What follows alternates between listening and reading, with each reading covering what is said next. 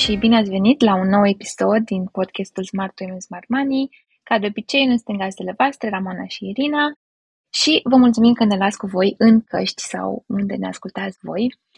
Și um, astăzi avem încă un episod despre investiții. Ne reîntoarcem așa back to the basics la, la marea noastră pasiune, să zic așa.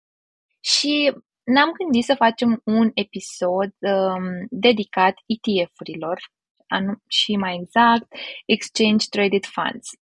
Pentru că, um, așa cum poate ne-ați auzit vorbind de, în mai multe episoade sau povestind pe paginile noastre de Instagram sau uh, pe site și peste tot punct de practic ne auziți, vorbim despre aceste ETF-uri, Exchange Traded Funds, ca o modalitate foarte accesibilă pentru investitorii retail de a um, investi într-un mod cât mai pasiv. Da? Și um, o să dezvoltăm puțin și ce înseamnă investiții pasive versus investiții active. Dar o, o clarificare așa importantă care um, ne-ar plăcea să încep acest episod este că um, aceste fonduri de investiții se numesc de fapt ETF-uri, da? Exchange Traded Funds, adică niște fonduri de investiții care sunt tranzacționate pe bursă versus EFT-uri. Pentru că am auzit în, um, um, în comunicarea mea cu, cu clienți, cu um, prieteni, cu uh, diversi oameni cu care vorbesc despre investiții, că li se spune EFT-uri și cumva este mai familiar, așa ne vine să mergem să zicem EFT-uri, dar EFT vine de la um, Emotional Freedom Technique, da? Sunt acele EFT tapping care cumva n-au nicio legătură cu, cu ETF-urile, deci așa. O primă clarificare pe care simțeam eu de mult să o zic ca să nu tot uh, răspund la fiecare uh, în parte. așa.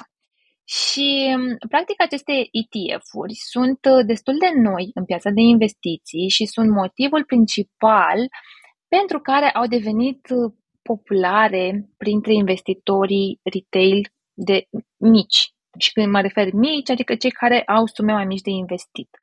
Pentru că um, până nu chiar foarte de departe, să zic așa, um, în uh, istorie, într-adevăr, investițiile erau pentru oamenii cu bani în sensul că nu aveai acces să cumperi acțiuni la anumite companii, să faci parte din, din povestea acelor companii, dacă nu aveai niște sume de intrare foarte mari.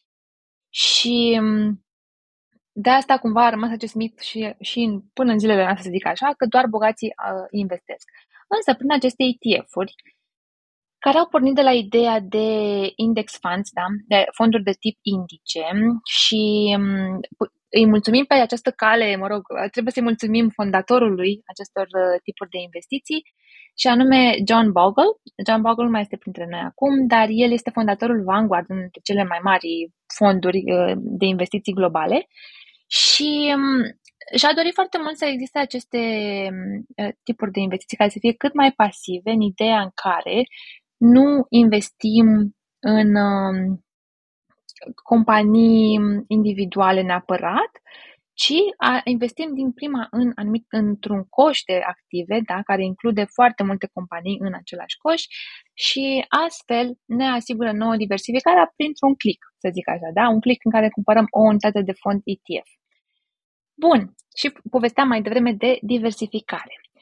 Și o să te invit, Ramona, să ne mai povestești tu de mai multe avantaje pe care le au aceste fonduri ETF, dacă nu le-am, nu i-am înnebunit deja pe oameni până acum cât am vorbit despre ele. Uh, da, exact, Irina. Sunt foarte multe avantaje și, mm, din, din câte știu, John Beagle chiar își dorea foarte mult să, pun, să facă accesibile investițiile uh, oamenilor de rând, uh, oamenilor individuali, la sume mai mici și acestor investiții foarte diversificate, ceea ce a și reușit și mulțumim, cum ai spus și tu, că noi acum avem acces la, la ele. Uh, practic, aș adăuga și faptul că ele sunt tranzacționabile la bursă. Asta înseamnă că putem să le cumpărăm și să le vindem instant.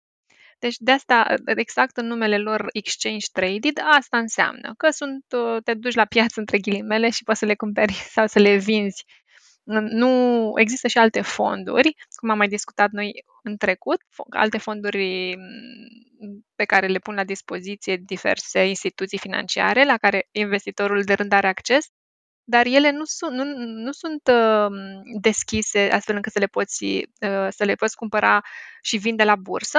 Pur și simplu acolo investești și ai o anumită, poate o anumită perioadă în care trebuie să le ții, ai anumite comisioane, deci nu, are, nu au avantajul ăsta de a fi foarte accesibile instant.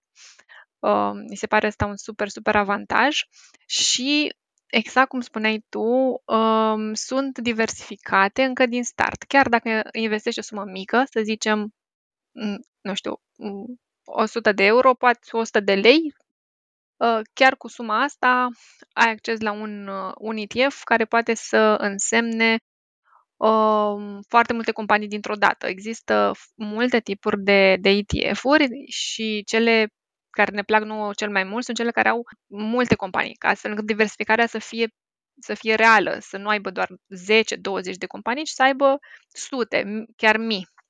Asta aș, aș, și aș fi vrut să clarificăm exact ce înseamnă index. Ok, un, uh, un ETF urmărește un index. Ce înseamnă un index? Un index înseamnă, de fapt, o listă de companii. O listă de companii depinde la ce bursă ne referim noi. Dacă ne, ne referim la bursa din Statele Unite, la New York Stock Exchange, uh, există diferiți index. Mm, ne uităm, de exemplu, la S&P 500, că ne place nouă să-l luăm ca și exemplu, înseamnă este lista de companii care uh, sunt cele mai valoroase, 500 de companii listate pe bursa americană. Cele mai valoroase, zicem noi, au cea mai mare capitalizare înseamnă de fapt prețul de pe piața al companiei. Deci lista aceasta de, de, de companii uh, este um, reflectată într-un număr, pentru că fiecare companie are o anumită valoare și anumită o pondere în, în total. Și deci tu cu 100 de lei poți să investești câte un procent care e aferent fiecarei companii în toată lista, 500. Sună grozav cu amendamentul că vom deține 0,0000 ceva din uh, compania Apple, 0,0000. Da, deci sunt importante și sumele astea, în sensul că nu pot să mă aștept să investesc 100 de lei pe lună și să ajung la primul milion în 5 ani. Nu, nu vrem să vă stricăm, um, cum să zic, să vă dărâmăm speranțele, dar nu se poate, adică e important ce sume băgăm. Însă, E această siguranță pe care o primim, această, acest layer extra de siguranță între a investi în sute de companii versus a investi într-o singură companie. Pentru că istoria ne arată că o companie, pe cont propriu să zic așa, poate să fie pe primul loc astăzi, da, anul ăsta, și peste 20 de ani nu știm sigur dacă o să mai fie. Mai ales în viteza cu care uh, se schimbă acum lucrurile și cu tehnologiile noi și cu um, artificial intelligence așa și contează foarte mult cum te adaptezi la noile condiții de piață, da? În schimb, un indice se ocupă singur, adică indice aceștia sunt recalculați trimestrial, asta uh, mi se pare cumva util de știut că sunt recalculați trimestrial în funcție de noile valori ale capitalizării de piață ale companiilor. Deci sunt aceste agenții individuale independente, pardon, care, cum ar fi S&P 500, da? S&P 500, S&P Standard Poor's, așa, deci S&P 500 ca indice, este recalculat trimestrial de către Standard Poor's ca și agenție, iar ei sunt agenții care oferă multe alte clasificări, inclusiv discuri de țară, da, se uită și la nivel de țară și analizează cât de riscantă este o țară sau nu. La fel se uită și la companii. Și e important de menționat că se uită pur și simplu obiectiv, deci la valorile din piață, cum ai spus tu, Ramona, ale capitalizării de piață. Da? Cât este valoarea de piață a unei companii și asta se calculează pe baza raportorilor lor. Deci nu poate să fie influențat de părerea unui analist sau altul, care mie mi se pare cumva foarte mă bucură să zic așa, că sunt aceste calcule făcute obiectiv. Da? Pentru că în investiții o să vedeți că sunt foarte multe păreri. Fiecare are câte o părere, fiecare ține de ea și atunci, um, în funcție de cine vorbește mai zgomotos, poate să ajungă la mai mulți oameni sau la mai puțini oameni. Însă, atunci când vorbim de acești index, sunt calculați obiectiv. Da? Și pentru că um, acești indici sunt recalculați trimestrial. În momentul în care o companie începe să aibă rezultate mai slabe, ea va fi taxată, să zic așa, da? adică va scădea ponderea ei în indice și automat fondurile ETF care urmăresc acel indice vor scădea și ele deținerea în acea companie. De- și făcând asta trimestrial, nu prea poți să vezi un scenariu în care o companie uh, a dat faliment și fondul ETF n-a fost uh, la curent. Pentru că dacă, ca să ajungi de la a avea rezultate financiare bune la a da faliment, este nevoie să treci mai multe etape, da, în care tot scade compania respectivă și fondul ETF face rebalansări trimestriale în funcție de cum se aplică acest indice. Mă gândesc acum la un scenariu în care eu aș deține acea companie care a tot scăzut ca și uh, evaluare de piață. Eu nu aș vrea neapărat să stau să mă uit trimestrial la ce a raportat compania respectivă, să decid, mai vând din ea, mai cumpăr din ea. Așa știu că deciziile sunt luate pentru mine de către fondul ETF și eu pot să mă focusez pe alte activități din viața mea. Super, exact. Uh, și aș puncta și un uh, alt avantaj versus fondurile care nu sunt cotate la bursă, acele fonduri mutuale, și anume transparența pentru că ă, dacă investești într-un ETF, știi exact ce companii sunt acolo, știi indexul respectiv, este publică informația, poți să cauți pe pe, pe site-ul ă, bursei care publică indexul, pe site-ul ETF-ului. În schimb, într-un fond mutual, deciziile de investiții sunt luate de instituția respectivă care administrează fonduri mutual, ei publică, sunt uh, transparenți în privința unor strategii ale fondului. De exemplu, publică regulile, investim un anumit procent în acțiuni, un anumit procent poate într-o anumită industrie, dar nu vor spune niciodată exact în ce companii vor investi. Ei vor face aceste decizii și tu nu ai această transparență pe care ți-o dă ETF-ul. Da, se fac aceste decizii și la costuri mari, în ideea în care pentru un fond mutual clasic, da, cel uh, activ în care, într-un fond mutual clasic, da, este, există o echipă care zice, hm, eu mă uit la indicele acesta S&P 500, eu nu cred că toate companiile din indice uh, sunt, îmi vor aduce mie profituri suficient de mari. Și o să aleg doar o parte din ele pe care eu sunt, uh, pe care eu estimez că o să, o să-mi aducă profituri mai mari și le aleg doar pe acelea. Dar pentru asta, tu, investitorul, tu, tu Irina, tu, Ramona, ca investitor, îmi veți plăti mie un comision mai mare pentru că eu îmi plătesc specialiștii mei care iau aceste decizii. Și, um, deci, pe lângă aceste comisioane mari, într-adevăr, nu este această transparență. Eu, ca investitor, n-am acces să înțeleg care au fost criteriile din spate pe baza cărora s-au luat um, aceste decizii. Și nici nu putem să fim siguri că acele companii pe care le-a selectat individual, fondul mutual, uh, sunt într-adevăr mai bune, să zic așa, decât media de piață. Pentru că, în realitate, pe termen scurt se întâmplă, într-adevăr, dar pe, adică sunt ani în care un fond mutual care a decis să nu urmărească un indice, da? să facă, să scoată anumite companii din indice, să, să um, cumpere procente mai mari din, doar dintr-un număr mai mic de companii, sunt ani în care au randamente mai mari decât piața, da? decât piața, adică decât indicele. Când spunem să bată piața, practic a bătut indicele pe care, s-a, pe care și l-a luat cumva ca etalon. Dar pe termen lung, și pe termen lung aici mă refer la minim 10 ani, nu prea s-a întâmplat asta.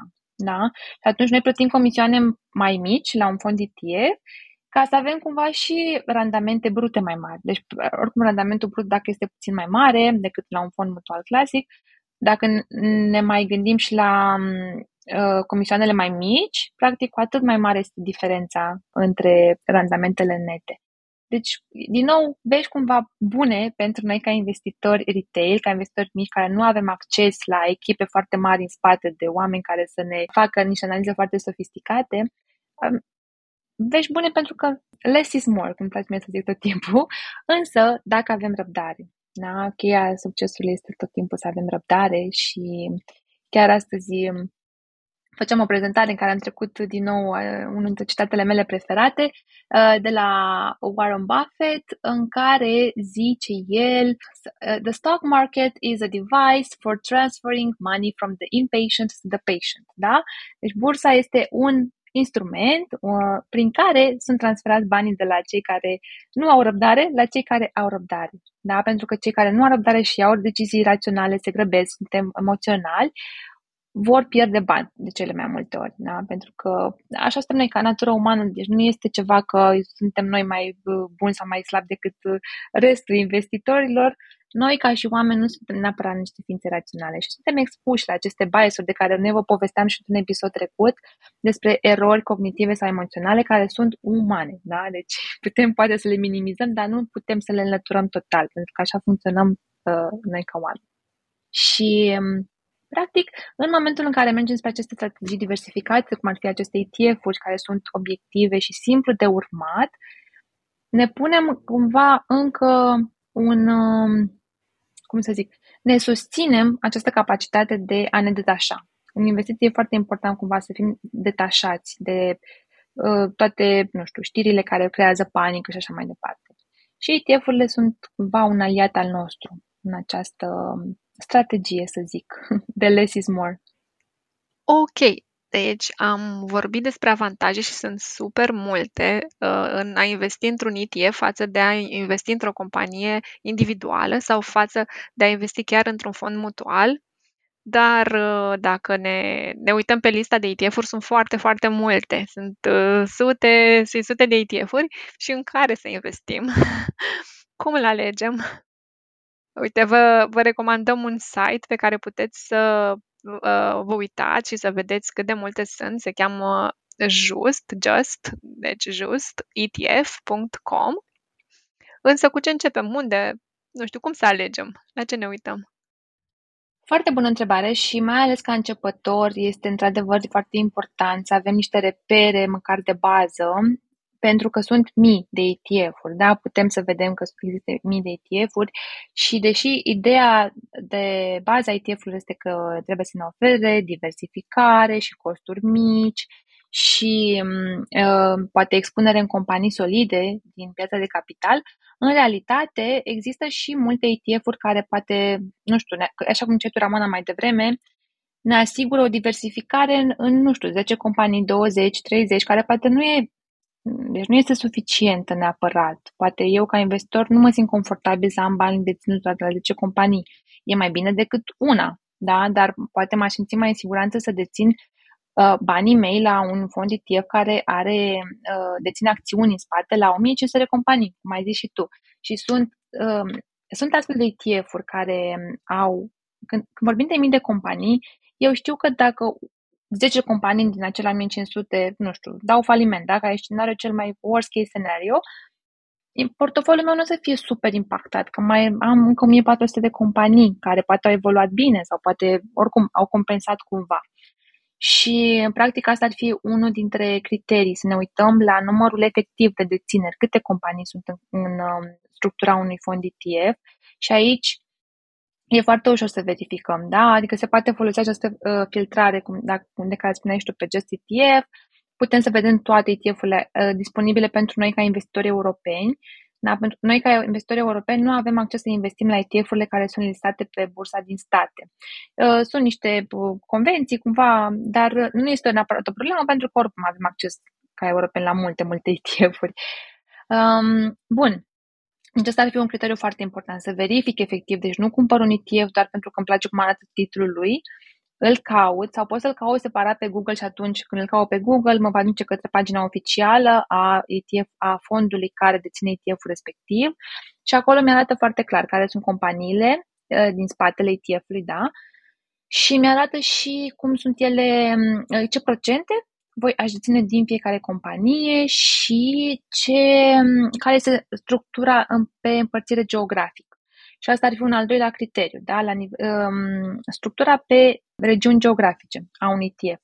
Pentru că avem, acest, uh, avem ETF-urile care urmăresc indicele S&P 500, de exemplu, sunt doar companii din SUA.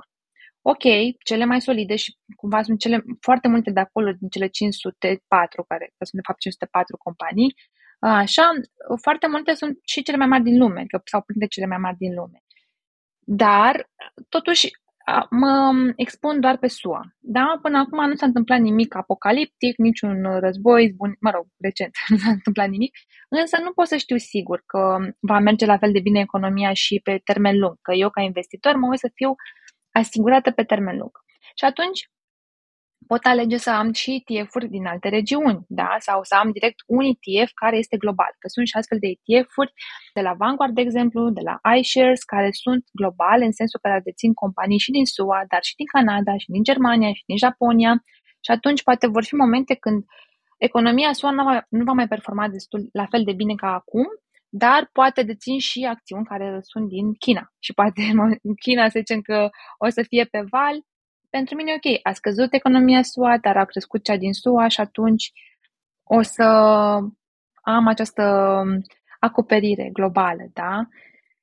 Și încă un factor important la care ne uităm ar fi clasa de instrumente, da? pentru că eu poate vreau să dețin ETF-uri pe acțiuni sau dacă, și pentru că am o toleranță mai mare la risc sau poate vreau să am, să-mi asum un risc mai mic și atunci mă, mă orientez mai degrabă către titluri de stat, obligațiuni, da, care au un risc mai mic și randamente potențiale mai mici, dar și un și, um, risc mai mic.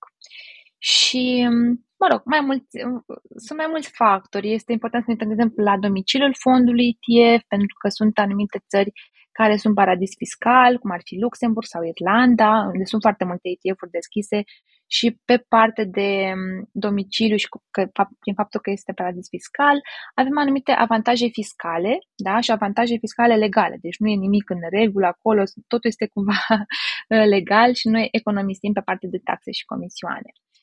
Și mm, încă o, o parte foarte importantă pe care aș vrea să o adaug aici este să ne uităm la ETF-uri că sunt de tip Uh, să fie de tip sintetic, replicare sintetică, în ideea în care înseamnă că acel fond ETF are în spate, chiar a cumpărat acțiunile la companiile respective. Pentru că este și ETF-uri de tip uh, sintetic, se numesc, nu o să intrăm în detalii pentru că sunt, uh, nu avem suficient timp să zic așa, dar acelea de tip sintetic, e important de, de menționat că de fapt nu dețin acțiunile din spate, ci se fac anumite contracte menite să simuleze cumva acele dețineri. Dar eu dacă aș cumpăra un ETF de tip sintetic, eu nu cumpăr nicio acțiune la niciuna dintre companii, cumpăr doar niște contracte și pentru începători sunt super de evitat, dar cumva iarăși am văzut că sunt destul de populare, cum ar fi CFD-urile, dacă ați auzit, și mm, mare atenție că la un broker, când ne uităm și căutăm un anumit ETF, ne apare și ETF-ul de tip uh, fizic, dar și cel sintetic. Deci acele sintetice de evitat dacă sunteți la început de drum.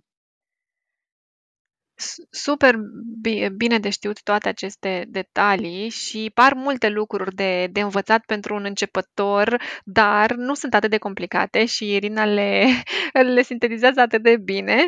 Uh, cum ar putea ascultătoarele noastre să afle mai multe lucruri dacă vor să înceapă să facă primii pași și să, să înțeleagă mai bine despre ETF-uri?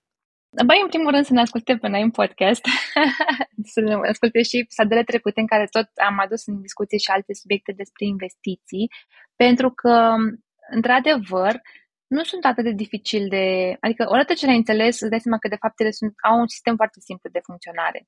Doar că este un subiect foarte nou pentru noi și tot ce este nou ne sperie și atunci mintea încearcă să ne protejeze și ne zice nu te duci acolo, Irina, că e ceva în care n-ai mai făcut până acum, mai bine stai tu uh, cu minte în carcasa ta. Dar, într-adevăr, odată ce am, um, am, ne-am documentat, să zic așa, despre acțiunea aceasta de bază, e ok să începem, pentru că nu începem cu sume de, nu știu, 10.000 de dolari, 10.000 de euro, da? Deci eu încep să zic 100 de euro pe lună. Am început cu sumele astea, nu o să mi se întâmple nimic rău că mă expun la riscul de a pierde câteva zeci de euro, să zic. Deci, prin practică, înveți foarte mult. Um, și aș mai menționa și că, pe de altă parte, este cea, e reversul medaliei în care oamenii se apucă și caută pe uh, Google ETFs. Uh, what are the best ETFs for me to invest in? Ceva de genul.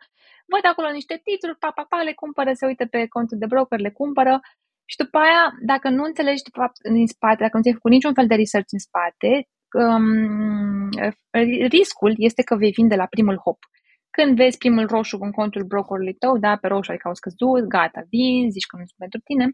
Deci este bine să ne informăm, pentru că astfel ne eliminăm această teamă de necunoscut dar este bine să nici nu ne informăm să treacă un an sau doi sau trei până eu m-am, tot am citit, pentru că perfecțiunea nu prea există și eu înveți foarte mult din practică.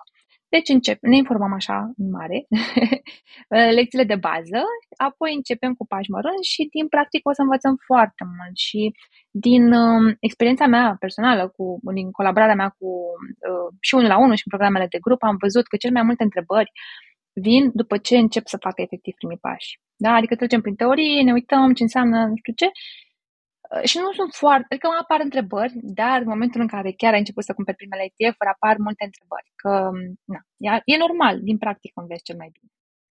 Da. Deci, din uh, podcastul nostru, pentru cei care vor să învețe la nivel, cum să zic, la next level, să zic așa, eu ofer și consultanță, unul la unul, dar am un um, uh, curs înregistrat care este uh, cumva trece prin toate aceste criterii de tot ce înseamnă mindset de, de investiții, tot ce înseamnă un ETF, cum îl cumpăr efectiv, cum mi-l aleg, cum fac research, cum mi-l documentez, cum monitorizez după aceea ce s-a întâmplat cu, cu, uh, cu portofoliul meu, cum decid ce sume să aloc, deci toți acești pași pe care eu consider că sunt esențiali pentru investitorii la început de drum. Um, și el se poate cumpăra și ca, și ca și curs înregistrat pentru cei care se simt confortabil să învețe pe cont propriu. De exemplu, eu sunt genul acesta de om care învăț foarte multe pe cont propriu, bine, cu suport, adică îmi caut specialiști și așa, dar uh, îmi place să învăț în ritmul meu. Adică poate astăzi învăț, mă uit pe trei module, că am foarte mult, am mai mult în dispoziție și peste o lună abia atunci mă uit la următorul modul. Și există și varianta de um, a cumpăra cursul plus ședințe în care trecem împreună, adică unul la unul cu, cu mine, dar toate detaliile sunt pe, pe noul meu site. Am trecut printr-un proces de rebranding, așa să zic, înainte să nu mai investiți pe tocuri, dar acum este irinastancu.ro și acolo puteți să găsiți toate detaliile. Și o altă modalitate, pur și simplu să începeți pe cont propriu, adică să, să căutați. Sunt multe bloguri, multe pe YouTube. Ah, apropo că vreau să merg și pe YouTube și m-ar ajuta foarte mult dacă um, o să ne trimiteți întrebări specifice pe subiecte care v-ar interesa, pe care aș vrea, pe care pot să le abordez pe canalul de YouTube. Dar cu acest amendament că să aveți grijă în momentul în care începeți să vă documentați pe cont propriu, este foarte, foarte multă informație și nu toate este de super bună calitate, să zic așa. Da, adică foarte mulți care um, au nu sunt neapărat, uh, n-au niște certificări în spate sau nu înțeleg neapărat cum funcționează, uh, dar vă dau niște sfaturi um, cam riscante de investiții. Da? Deci um, informații-vă și pe cont propriu, dar aveți grijă de unde vă luați aceste informații. Super, mulțumim mult, Irina. Mulțumim uh, că ne-ați ascultat până aici și vă invităm să aflați cât mai multe despre ETF-uri și chiar să faceți primele, primii pași în direcția aceasta. Exact, da. Primii pași sunt cumva, sunt chiar cei mai grei, să zic așa. E mai greu să iei decizia și, dar în momentul în care ai, ai făcut acești primi pași, nivelul de încredere o să crească și pot să vă zic din propria experiență, că am mai tot povestit și în alte podcasturi și Ramona tu la fel, că chiar dacă știi, dacă știi prea multe, tot se teamă. Adică ideea, nu așteptați până o să știți la perfecțiune, că nu o să vină această perfecțiune în care o să ziceți, wow, eu de astăzi sunt, mă simt așa foarte încrezătoare în forțele mele. Înveți și din greșeli, pentru că la, în cazul meu, cel puțin, teoria o știam, dar tot am făcut niște greșeli pe, pe fond emoțional, să zic așa, însă mi-am dat voie să înțeleg că este o, o călătorie și mi-am dat voie cumva să nu greșesc pe sume mari, să zic așa. Și uh, odată ce, ce treci prin experiența efectivă, poți să, să înțelegi mai bine cum ești tu ca investitor, ce te potrivește mai bine, care este toleranța ta la risc reală, da? că ajută să vezi cum reacționezi când vezi acolo că au scăzut sau au crescut uh, acțiunile din portofoliul tău.